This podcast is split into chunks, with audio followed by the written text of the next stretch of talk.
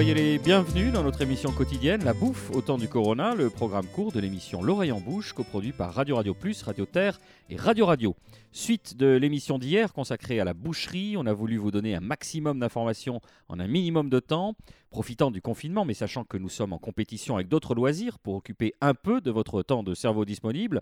Notre carte maîtresse dans ce jeu de dupes est Bertrand Marty, boucher au marché Victor Hugo et rue des Filatiers à Toulouse.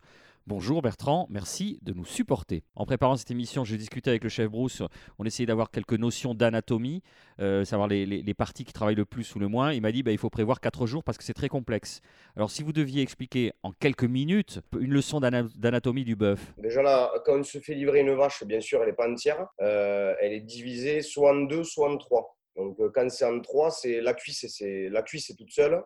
Le devant de bœuf est tout seul et après il reste le, le déhanché. Dans la partie arrière, tout cuisse, on va retrouver comme morceau connu, euh, il va avoir euh, noix de bœuf, euh, rhum steak euh, avec l'aiguillette de rhum steak et la- l'aiguillette baronne, tranche grasse, le gîte arrière, faut bien préciser arrière parce qu'il y a le gîte sur l'avant aussi. Ça, c'est les morceaux les plus connus avec les petites osselines dans la cuisse comme euh, merlan, poire, araignée, tous ces morceaux-là qui, qui sont connus de nom. Euh, après, on va descendre un peu, on va faire toute la partie du dos. Sur la partie du dos, vous allez trouver euh, filet, faux filet, entrecôte, bavette. Ça, ça va être les morceaux qui sont sur la partie euh, dorsale.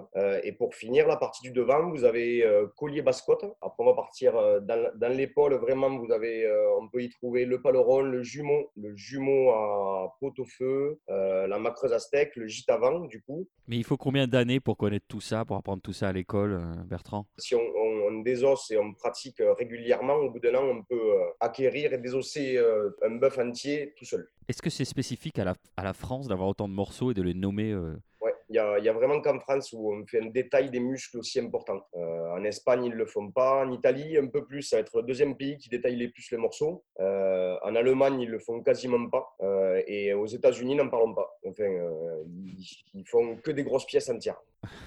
L'avant, le milieu, la fin aux États-Unis. Les ustensiles de boucher, faites-nous rêver avec des noms un peu ésotériques et à, quoi ils servent. Ben, Il n'y en, en a pas tant que ça, en fait. Euh, déjà, pour commencer, quand on est en apprentissage, euh, gants de protection en maille et tablier en maille obligatoire pour ne pas se faire mal. Il y a trois couteaux en boucherie. Vous avez l'éplucheur, qui porte bien son nom, il sert à éplucher, tout ce qui est euh, sortir, les- sortir le gras, dénerver un morceau et tout ça. Après, vous avez le trancheur, qui sert à, trancher les, les grosses pièces de, bœuf. Et le, le plus utilisé en boucherie, le désosseur, qui sert à désosser. Il faut une scie américaine. Une scie américaine, c'est pour euh, du coup scier les os. Ça, c'est très utilisé. Après, il peut avoir euh, le, le drof pour euh, tout ce qui est euh, pour aplatir tout ce qui est escalope de veau, faire notamment un carpaccio, ça c'est mieux que de congeler le morceau et de le passer à la trancheuse après. Et un outil qui est de nouveau autorisé en boucherie, l'attendrisseur, qui sert à attendrir la viande. Donc du coup en fait c'est un outil avec plein de petites piques qu'on va faire rentrer à plusieurs reprises dans le muscle de la, dans le muscle et du coup le muscle devient beaucoup plus tendre. Mais par contre il, il faut que sur la vitrine ou dans la boucherie, il faut que ça soit mentionné qu'on ait utilisé cet outil-là. Et la conservation du morceau se garde plus que 24, 24 heures.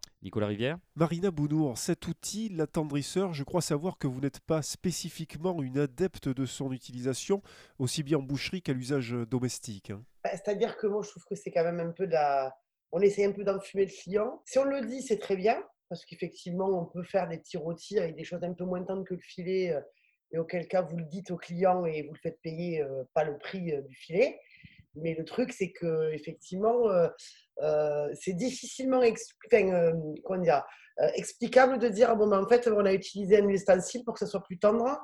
Euh, et que vous avez que 24 heures de conservation parce que au final c'est exactement pareil qu'un steak haché. Vous avez cassé la fibre, vous avez fait rentrer de l'air à l'intérieur. Du coup, euh, hygiéniquement il faut faire hyper gaffe. L'attendrisseur en plus, euh, comme ça rentre dans la fibre, c'est pas toujours au niveau propreté, toujours nickel, ça reste un peu longtemps dehors entre deux morceaux. Du coup, si on veut manger du tendre, on achète du tendre quoi, mais on n'essaye pas de faire passer les chevaux de course, enfin les nanes pour chevaux de course simplement. Bertrand Marty, est-ce que chez soi il est nécessaire d'avoir une coutellerie spécifique ou des ustensiles de cuisine particuliers pour euh, la viande? Pour, pour trancher la viande, des bons couteaux de cuisine, déjà, ça suffit largement à pour, pour, pour la maison. Couteaux de boucherie, ça sert à rien de les avoir à la maison, on n'a pas forcément l'utilité. Et après, euh, je sais qu'il y a pas mal de, euh, pas mal de personnes qui ont des, des marteaux à, attendrir et aplatir en même temps. Des, marteaux à viande pour euh, notamment tout ce qui est escalope et des choses comme ça. Euh, après, non, il n'y a pas forcément un ustensile à avoir à, à la maison. Une bonne poêle, euh, une bonne cocotte et euh, des bons couteaux euh, suffisaient largement pour le travail de la viande.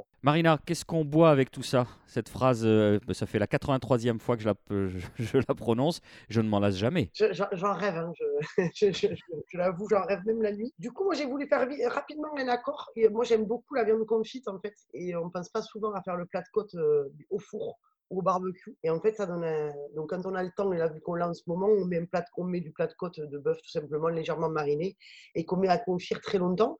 Et donc, du coup, en clin d'œil, euh, il y avait un vigneron euh, que j'avais un peu goûté pendant quelques années parce que je trouvais que ses vins étaient un peu déviants. Et en fait, j'ai regoûté. C'est Christophe Pérus en pixel mou sur le Clos Marie. Il a une petite cuvée, enfin une petite cuvée. Euh, dès le démarrage du domaine qui s'appelle l'Olivette, qui quand même arrive presque à 20 euros, que j'avais commencé à goûter, que j'avais pas trouvé terrible et que j'avais oublié dans ma cuisine pendant à peu près euh, une douzaine d'heures. Et c'était fabuleux. Donc je me dis qu'en attendant de cuire euh, ce plat de côte, vous ouvrez votre bouteille de d'olivette de, Christophe Pérus à base de grenache et de cinsault. Et après 8 heures d'ouverture et de cuisson, je pense que l'accord serait parfait.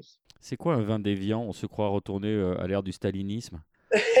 Non, en fait, c'est des vins, si vous voulez, qui sont travaillés en biodynamie, biologie, enfin, agriculture biologique et aussi euh, des vins qui sont sans intrants, donc c'est-à-dire sans soufre en règle générale. Et euh, comme il vous dirait, euh, comme vous dirait Christophe Pérus, euh, euh, il ne devait pas être en lune montante ou en lune descendante, bref, et que le vin était périgé à ce moment-là. En gros, c'est des vins qui peuvent avoir des odeurs un peu de, réduction, de cul de poney parfois, ce genre de choses. Merci Marina. Merci de nous avoir suivis. La bouffe au temps du Corona, c'est fini pour aujourd'hui. On vous donne rendez-vous demain avec Michael Moissef, ovni scientifique, chimiste impécunieux, spécialiste des odeurs, du vin et fabricant de gel hydroalcoolique à ses heures perdues. Vous pouvez nous retrouver sur radioradiotoulouse.net, Apple Podcast, SoundCloud, Mixcloud et Spotify. D'ici là, portez-vous bien.